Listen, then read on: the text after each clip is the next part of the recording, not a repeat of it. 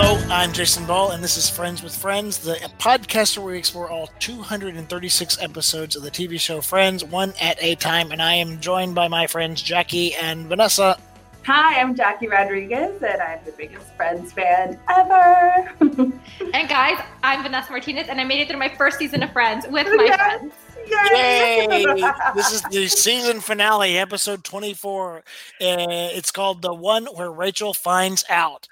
And uh, it premiered on May 18th, 1995, to 31.3 million viewers. That is wow. crazy. That is crazy. It's the highest episode. Yeah, highest episode of the season so far. All right, give us a quick overview. So Joey's taking part of fertility study. It's Rachel's birthday, and Ross gives her a special gift that Chandler accidentally spills that Ross is in love with her with that gift. Um, Rachel decides she's going to go for it for Ross, but is it too late? okay, so I read that their inspiration for this mm-hmm. episode was the writings of Jane Austen. And I thought oh. that's weird. But then after I watched it, I kind of get it because there's this like secret that some people know that some people don't. And then it's let out and it's a big deal that this secret's out and this kind of resolving of the secret sort of thing. So it kind of is that kind of sense and sensibility, a, a little bit kind of uh, idea, I think. That was interesting. Yeah. Yeah. All I know is as soon as I saw the ending, I couldn't help but let out a big sigh. Like I was just, I don't know, oh. like, ah. Uh, frustrated or excited or what? No, frustrated that we see Ross with another woman. it's not well, it's okay when you see Rachel with another man. You were okay with Paolo and Barry yeah. and all that. Maybe I wasn't okay with all of that. Maybe this was subconsciously. all right, there's a lot. There's a lot to unpack to before we get to that point. So, yeah. Yes. Exactly. So they start the episode with Joey and explain that he needs extra money and he's going to do a fertility study. So this episode is really taking their like sexual innuendos to another level. yes, it definitely takes the innuendo to another level. I love that. Uh, Fruit baskets. Yeah, well, that, yeah, I love that Phoebe says that Joey will be making hand uh, money hand over fist. hand over fist, and then I like that they they acknowledge, you know, Joey. He's not saying what's what he has to do, but he goes, "You know what I mean." And they, Joey, we always know what you mean. it is. It's it's very very forward in that sense, you know, because of what they're saying. and the funny thing is, because he's part of the trial, he's not allowed to have sex well, he's yeah. part of the trial. Yeah, yeah, and, and, he's got a new, and he's got a new girl. He's yeah. got Melanie. Yeah, yeah, she does fruit baskets, and then you know it's she he's being there for her as they say it. And well, Monica tells the, yeah. Remember the company, the Three Basketeers.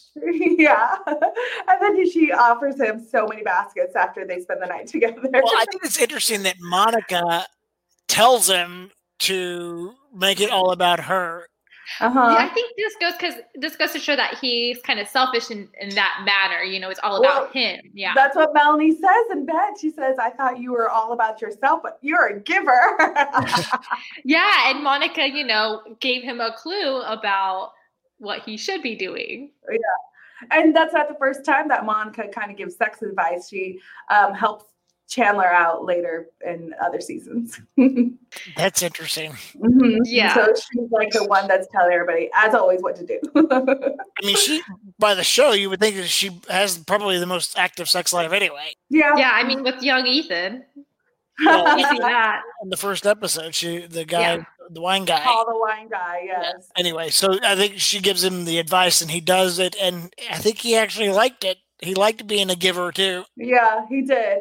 Until like the end scene, um, it shows, or towards the end, Chandler asks him, "Are you gonna keep doing it?" Like, Are you kidding me? When a blind man gets a sight, do you see him walking around like this and puts his hands up? right, because he first initially said, "When a man, you know, it's like one of my senses was dulled and all the rest of them were heightened." Yeah. yeah. I thought that was good. And so he just goes back to his normal ways, but at least experienced other stuff. Yeah. yeah. And he was just there for her. there for her. Yeah. So then Joe, uh, then Ross is uh, taken has to take an, an, emergency business trip to China to get a dinosaur bone. Yes. Yeah. that was a very random, you know. I gotta go to China because I need a dinosaur bone. But I guess it's his Yeah, it, job. wor- it works. He- It's a good- Yeah. good amount of time. Ross is late, and so he misses Rachel's birthday. Yes, he misses Rachel's birthday and then he gives her a special gift. And then that leads to Chandler um, saying, oh, Are you kidding me? Wait, wait, wait! You're going too Wait. fast. I think it's funny that Rachel does not like anything. She's so excited about her birthday, but she doesn't really like any of their gifts. yeah. Do you are you guys, you know, when you guys give gifts, are you go straight to the gift cards or do you think about what you're gonna give the person? It just depends on who the person is.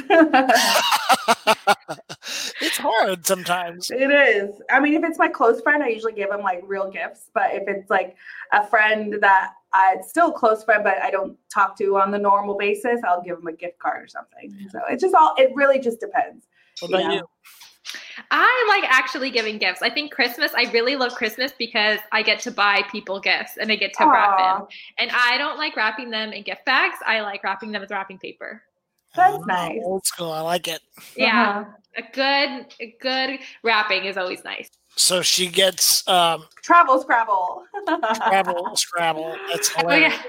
There must be an ongoing thing with Scrabble because we saw how Marcel choked on the Scrabble piece and now she's getting Scrabble. They do No, play a lot of board games in general.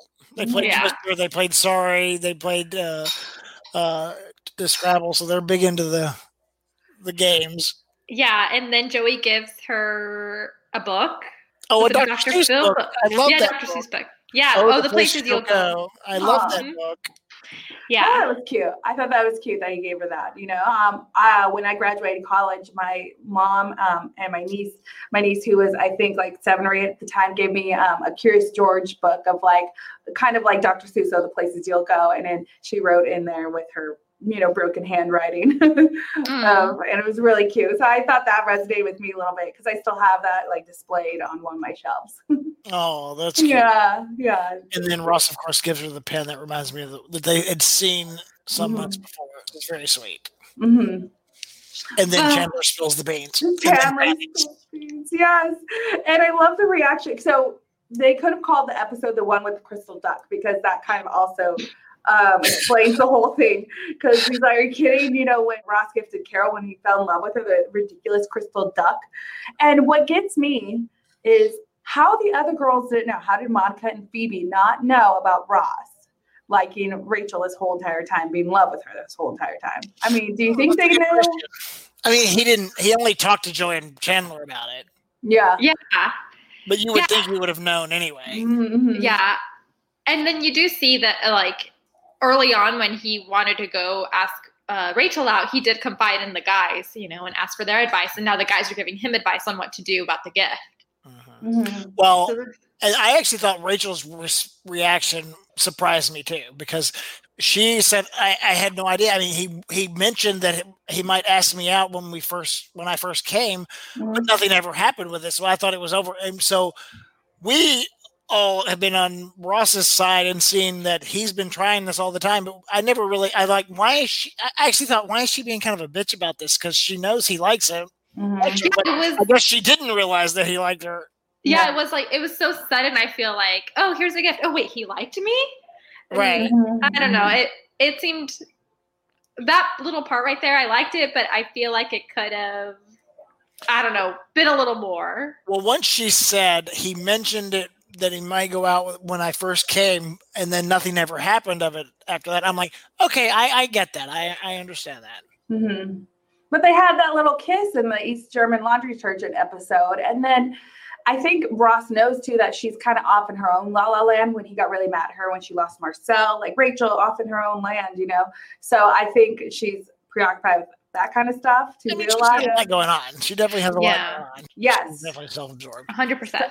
and in her own transition of trying to figure out her life, you know, like uh, new new year, new place, new city, all that good stuff. So, but um, and then I like how Joey leaned away from Chandler when Yeah, Chandler he's not one of any residual. He's like, oh no, and then he tries to be like, no, I'm in love with you, Rachel. I'm in love with you. Before she takes off. To no, then Phoebe saying, I, I thought this was hilarious. I don't think any of our lives will ever be the same. That I thought that was very Jane Austen. yeah, That was a very Jane Austen line there. Yes, yes. Because it's true. It's true. That was my favorite line. Yeah, if you guys think it weren't for the gift, how how long do you think it would have taken Rachel to find out? If Hmm. Chandler hadn't told, I don't think she would have ever found out. Mhm. That's true. Yeah, yeah, because then he he starts dating another woman, and so Well, I And- love the way he did it too. He said, "You know, Mhm. remember when uh, Car- uh, Ross fell in love with Carol and he bought the gift? He didn't actually say it, but he Mhm. said it. He said it. Yeah, Mhm. it wasn't like a sit down moment of like Ross is in love with you. Right. Mhm. It wasn't intentional. There was no Mhm. malice involved in it for sure. He didn't. It was completely accidental. And then you think like right after that, you know, she takes off to the airport and you think, okay, she's gonna catch him. Once again, she doesn't. Okay. I love though that when she's on the date with Carl up on the terrace and Yeah. Ross is there in her mind talking Yeah. about how awful Carl is, and they have their first really romantic kiss, and it's not even real. It's not even real. Yeah, and I think Yeah. that such was a probably- tease. The, these writers are such teases about this I whole thing. know, because if, if they teased it that way too, you would think that that would be their first kiss. Did you guys notice how Rachel's uh, camera was blurry when she was talking to Ross? No, Or there was like some kind of lighting, like she was she was lit up in a certain way, and every time the camera would pan to her, I felt like my eyes got really blurry and I couldn't Mhm. really see, and I, there was like a lot of light, like a lot of like like gaze.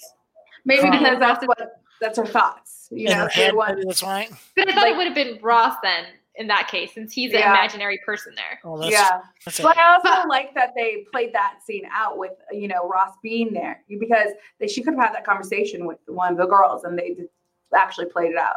Mhm. Yeah, and we haven't seen them do that uh, that kind of uh, scene in any other episode that we've seen that I've seen so far.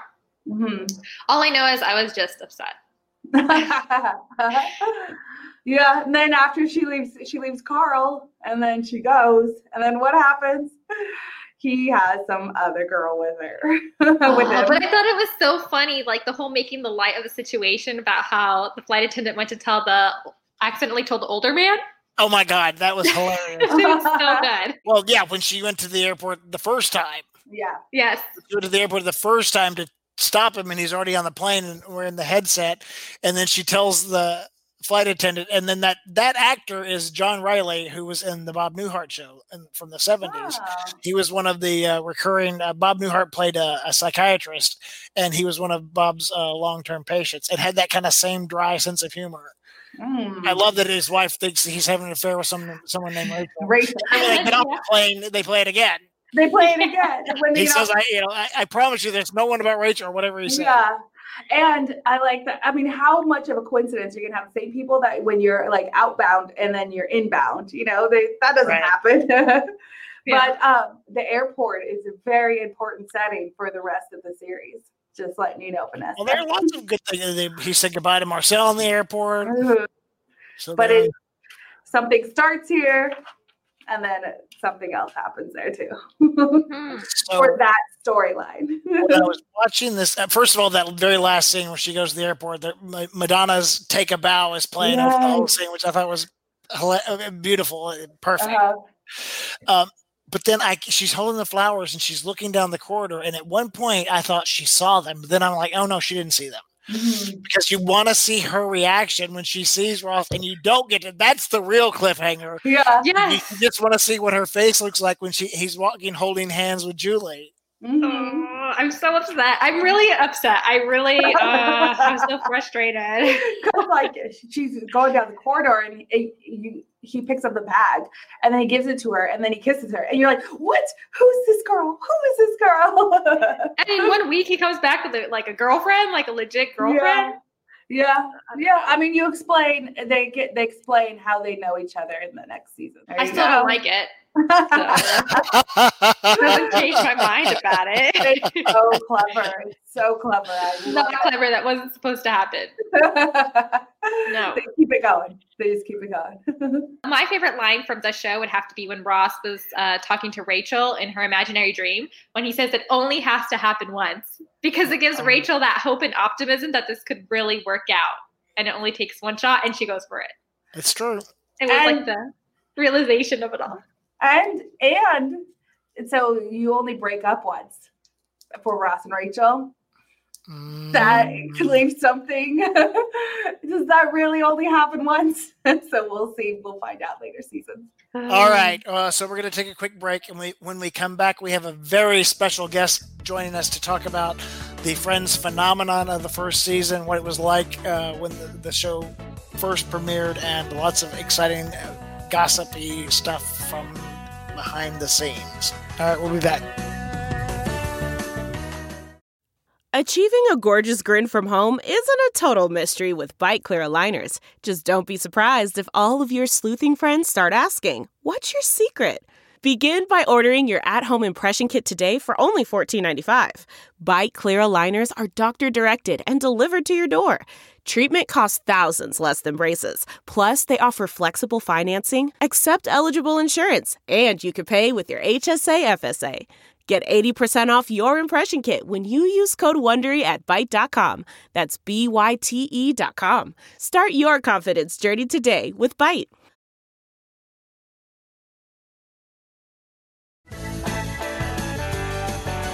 All right, and we are back from the break, and we have uh, we are very honored and very lucky to have our special guest today, Mr. Sam Rubin. One of the you. How long have you been covering entertainment news in this uh, in this town? Um, longer than the three of you have been alive. Uh, I appreciate it more than they do. yeah.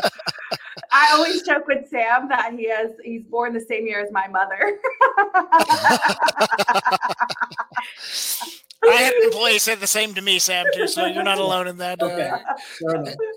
But thank you for joining us here on Friends with Friends. Uh, what are your? You've been covering this. You were there. You were covering Friends when it premiered back in 1994. What were the? What was it like back in those days covering that here in Los Angeles? Well, well I, I tell you what, I'm going to answer that by saying how kind of informed I'm. Hey, this is such a such a good idea. And initially, I was skeptical, but in watching this episode and then doing the Friends with Friends thing on television, these shows really play. They unbelievably mm-hmm. stand the test of time, and that was a surprise to me because sometimes you'll watch things, particularly things that are decades old, and you'll think, "Oh, it's dated" or, or whatever. These are very contemporary. You could more or less run these right now with, without virtually any alteration. And so I remember then this, you know, slow build. People were excited about it. And then by the end of this first season, by this cliffhanger where we're at, this conclusion, it was a full fledged phenomenon. And I may have my dates mixed up, but I believe the big Diet Coke promotion was either at the end of this first season or shortly mm. thereafter.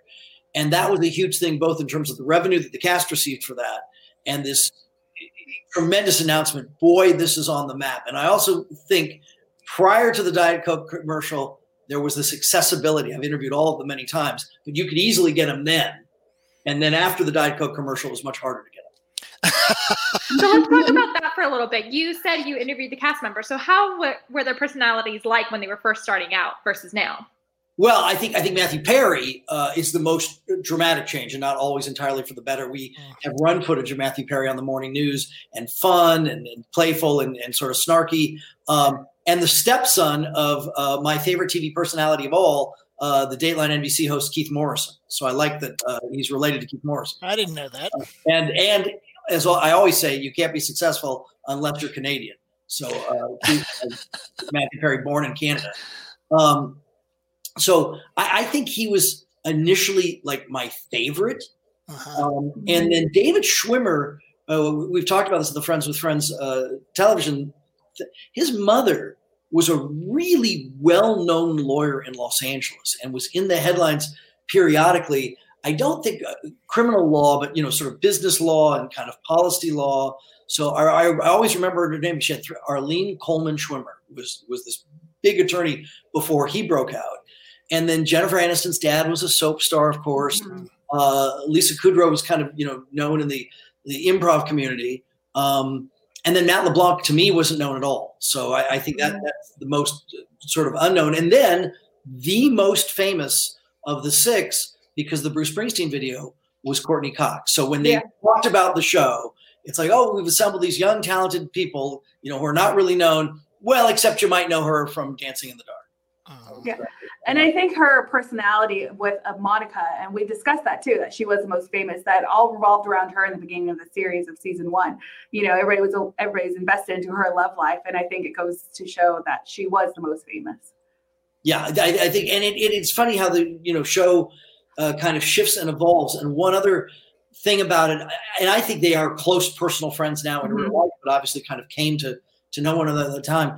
How seamless Matt and uh, Matt Perry and Matt LeBlanc are, how Chandler um, and Joey. It's like Frick and Frack. It's really amazing. You would think they'd been working together a lot longer than just this one mm-hmm. season, as we see in this episode.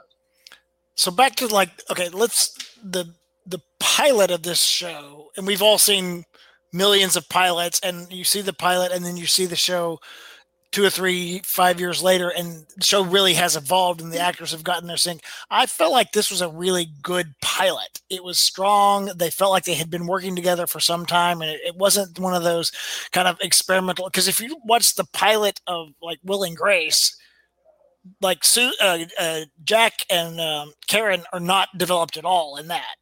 So that came about later, but I thought this was a really good, strong start. I don't know if you, do you feel the same way, or how important is that pilot? No, I, I, I think often, you know, pilots are a blueprint, and and very rarely are pilots great out of the gate. Uh, the other thing is that you know, which has been widely discussed and explored, and you guys could easily find a video or a picture of him. There's an actor named Craig Bierko who has worked steadily, but is not a famous name. He was in that Lifetime series Unreal. He was sort of playing the the Mike Fleiss character, the creator mm-hmm. of Bachelor. Craig Bierko tells an amazing story of how he was offered the Chandler role and how he, he thought, oh, one of six. And he was also offered the chance to play McLean Stevenson's son in the McLean Stevenson show. And he thought, well, it's one of six, or I'm the son to the main, or one of two. And he always talks about how he turned down friends. And he described it this great way when he hung up the phone on what turned out to be, you know, hundred million dollars. Um, so, so Matthew Perry was not the first choice. Um, mm-hmm. I don't know about the origins necessarily, of the rest of them, but mm-hmm. uh, I, I, mean, I think that I think it's it's strong. The other thing is, uh, and Jason, you and I were talking about this in the hallway uh, not that long ago. I mean, it's risque. It's it's, it's dirty. it is. It's dirty. I mean, it's it's it is a lot of sort of genitalia jokes. I mean, it, it, it's dirty stuff. I mean, dirty. It's it's sexy stuff. Innu- a lot of innuendo and, yeah. and, and, things that are, they go right up right up to that line, um, and then, you know, but they do it in a in a way that's almost innocent.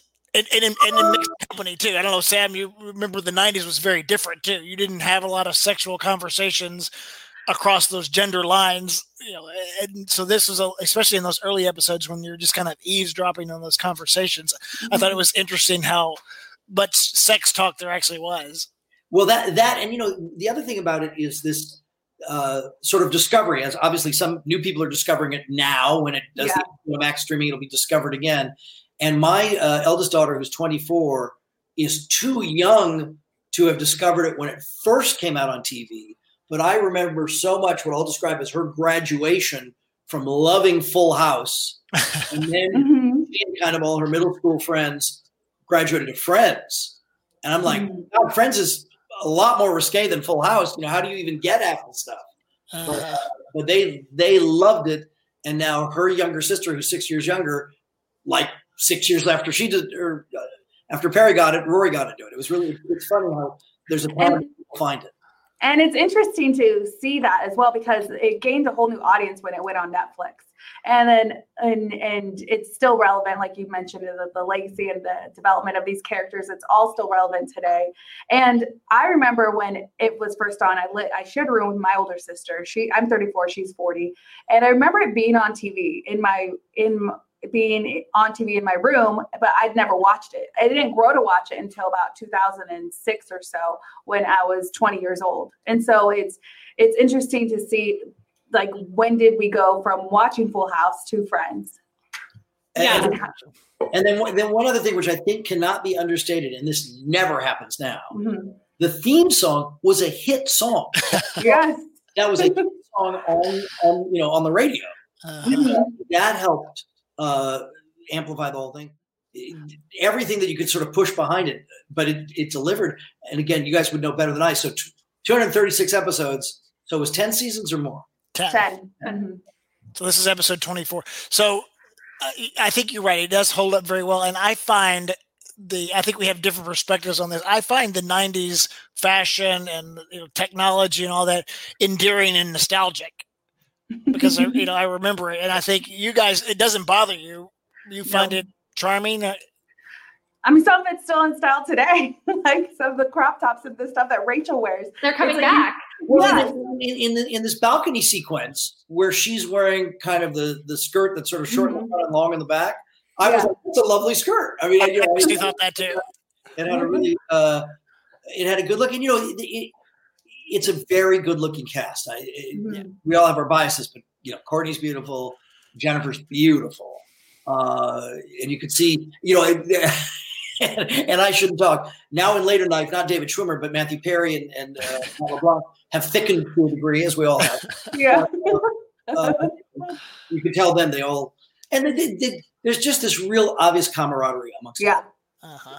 Yeah. What did you think of the cliffhanger at the end of this episode?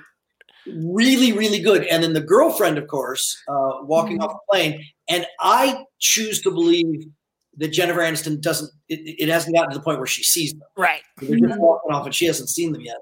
Um, I think that's really good and really rare, and and you know borrowed kind of from soaps and and made, made people talk about it. it. At that point in the world of TV watching, summer reruns still happened mm-hmm. and still mattered. So people, you know, could catch up and it didn't, you know, with, with conventional soaps and, and the dramatic soaps, they were reticent to rerun them because you were so familiar with the plot and then there was the cliffhanger and then you waited till the fall.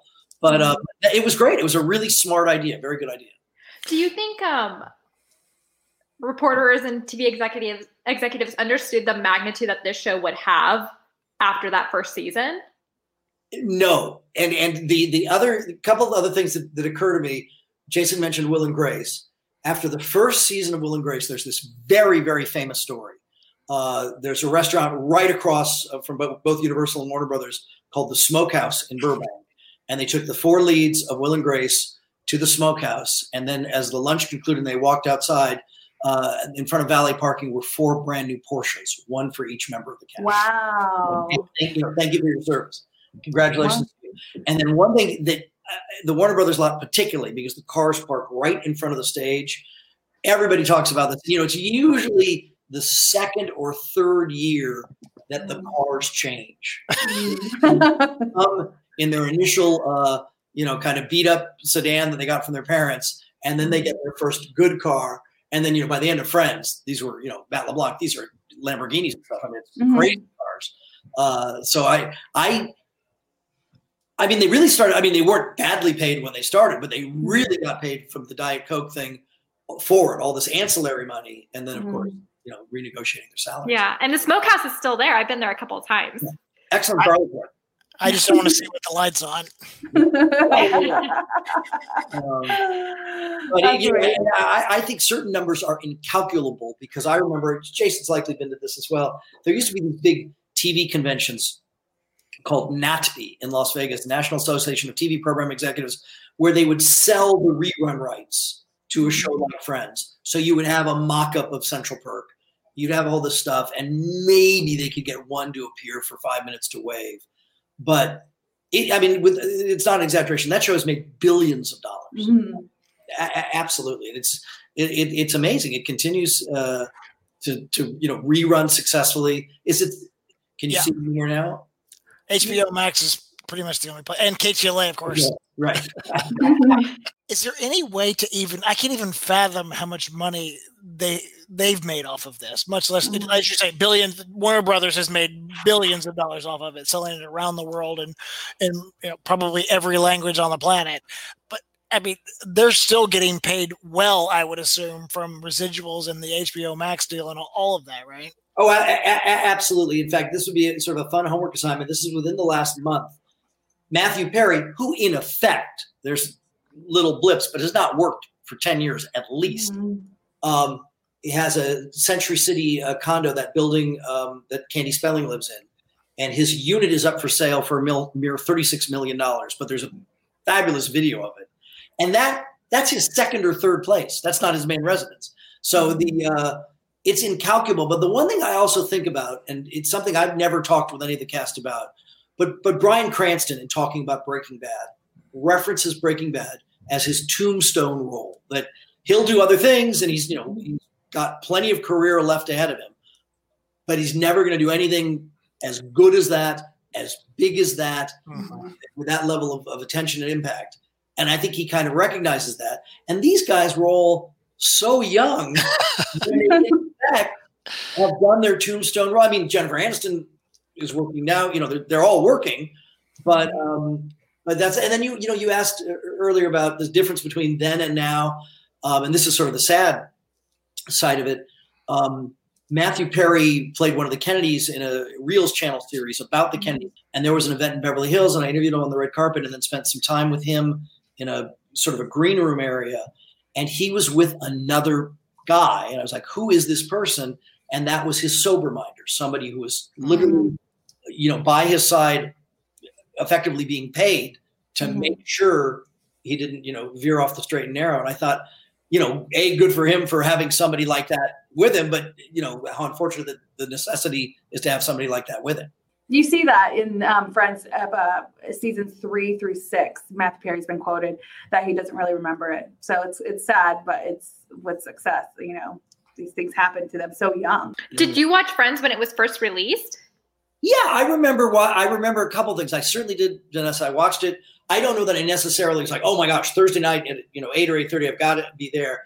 And then this is later uh, in the run when they decided uh, Jeff Zucker, who now runs CNN, to supersize it. They made a couple episodes that were 45 minutes long, and I know that mm-hmm. cost an extra amount. And I, I wonder if it felt uh, lengthy there. and then yeah. the the the small uh, uh, townness of Hollywood. Marta Kauffman uh, mm-hmm. has gone on to create lots of other shows, and we've talked to her periodically over the years. David Crane uh, did that great um, episodes show with Matt LeBlanc. Mm-hmm.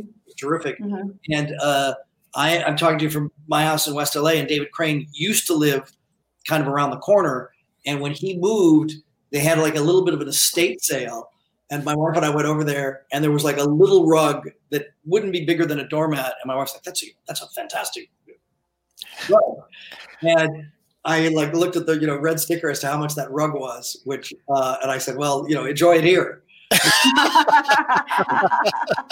uh, it was it was amazing. I mean, again, and Warner Brothers and NBC and other people have profited more, but everyone affiliated with that show, uh, you know, went on to do very well. And also, there was this, and, and people talk about this, you know, like a like a golden era that has passed. Mm-hmm. But if you were a comedy writer working on that show the first two or three years, and you can just look at that list of names, almost all of them got these huge development deals.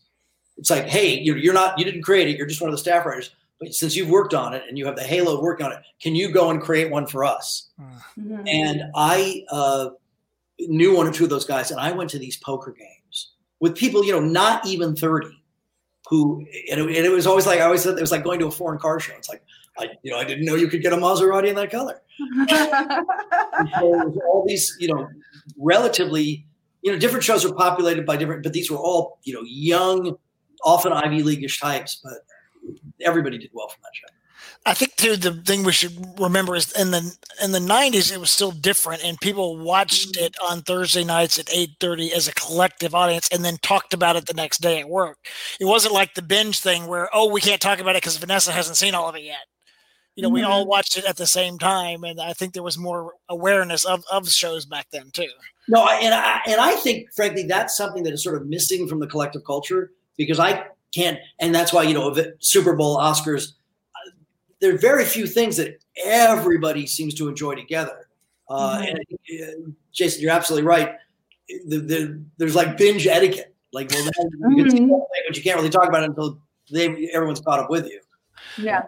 I mean, 52 million people tuned into the one after the Super Bowl. That's insane. And then season one ended with 31 million, almost 31 million people tuning in. And I look at those numbers and I, because, you know, we report on ratings here, and I'm just like, how that many people get together and tune into that. That is so crazy. And I just wonder, like, how did this show change television history forever? You know? Well, well, number one, this desire to replicate it. So everybody, and this happens all the time. It's like people at CBS and or ABC are like, "Well, where are our friends? Where's you know mm-hmm. now come up with that?" And then you, you will hear this sometimes after uh, Roseanne and Tim Allen hit big a couple years later. The the you know blue collar comedies are in. Mm-hmm. Or, mm-hmm. or friends would be like yuppie comedies are in. And one other thing that I think people thought about with Friends now, you know, one of the things you would never have a lack of diversity now that you have that. Yeah. It's kind of starting that way. But that's also a really good looking cast. I think that that, mm. uh, you know, is good looking but accessible, but, you know, obviously really good looking. So. Yeah, I, I, think you're right. There's a there's still shows that on that ensemble cast. It's six different people, three women, three men, much more ethnically diverse, mm-hmm. uh, you know, but uh, still following that kind of same format, even in the dramas and things. I think so. I think that's really the thing that Friends. I, am not sure there was really a show that had that many main characters before that. There or even that storyline of a mm-hmm. like a show that didn't feature a family yeah. as the whole main cast. This well, was people well, who were friends. Well, but but but the log line is the friend. Your friends are your family. Are your family. Yes. And uh, and then the other thing, which I I'm not. I've been to New York several times, but not, I'm not an experienced New Yorker. But the, the other criticism is that nobody in the world who's working in a coffee house has an apartment like that. Yeah, well, that is actually addressed in the series, and they address it on the series finale, but they also little mentions of it. And I actually read up on why they created that because they wanted it to be a joyous, open, colorful apartment, but they also, you know, technical reasons, they had to fit six of them in there and then have parties in there and have, you know, everybody guest stars come in and make something of it. So, I mean, that was one of the obvious reasons um, was nobody would be able to afford it. But I like how they do address it in later seasons. I have very well well heeled friends in New York, and they don't have apartments that big. Yeah, exactly. no, I, I, I've been in apartments in New York that are. I've literally walked in. I'm like, "Oh, this is lovely. Where's the apartment?" And they're like, "This is it." Yeah. yeah, and the fact that they're in New York and they have they have no uh, uh Latino or Black or gay friends. Yeah, yeah. Well, I mean, nowadays, like Lisa Kudrow, she's been promoting um, her new movie, but she's spoke out and said, you know, if they did Friends today, it wouldn't look like what it was then. You know, it would look a lot different. And they recognized that too, that they didn't have much diversity, so they brought in different diverse cast as guest stars and progressive topics that they addressed yes. in the show. For sure. Mm-hmm. Mm-hmm. No, but the, right. the, fact that you guys are, are, doing this and having such success with this mm-hmm. is just indicative that there's this on going appetite. Mm-hmm. And one thing that I, I'm sure is going to happen with the podcast here, and you know, the stars talk about this too, is that fans know it better than they know it. Mm-hmm. You know, oh yeah. Oh, there's this. There's you know, oh that ashtray. You know, it's really astounding how how people closely you know that people love the stuff. Yeah, uh, for me as ultimate fan, for me it's more of a feeling. This show is more than just like these are my friends, and because all of their topics are so relatable and going through your 20s and 30s and figuring it all out, still relevant today. And I remember watching when I first moved to Southern California when I was 20 years old, so it's just nostalgic for me, and it feels good. Friends feels good. Yeah, and for me, like my first time watching it, I started watching it when it was on Netflix recently, and it's it's still relatable to me today. It's everything I've listened to or watching the episode. I've gone through it, or I'm going through that, or maybe I'll go through that in the future. It's very relatable, like you said, Sam. And well, for those of us who are of age, the same age as the friends, it's very nostalgic to think back on your twenties, right, Sam? yeah, I, I actually I lived. uh in West LA, we, my, we called it the trendy condo after college. Me and two friends lived in a. It was it was pretty big uh, near Santa. Monica and Sepulveda, and we had this landlord, and we were not big parties or anything. And he would knock on the door about every other day. And he was like, "It's like you know, uh, Mr. Sam, the neighbors below, they cannot take the pounding." The Mr. Heckles. Mr. Heckles, yeah. yeah. You have your own Mr. Heckles. just like that. It was just it's hilarious all the time. Well, thank you, Sam, for uh, spending some time with us, talking about Friends, sharing your insight and your expertise. Will you join us again next season? Absolutely. That was good for you guys. Yeah. All right. Thank Thanks you. for joining us. All right, bye. So bye. next time on the we have season two coming up next. So we'll have lots of new adventures there. Yeah, we'll see how Rachel reacts when Ross is coming out of the airport with somebody else, and how long it's going to take them to finally get together. And make sure you follow us on Instagram at Friends with Friends. Also, download and subscribe to the podcast and give us great reviews and leave a nice comment.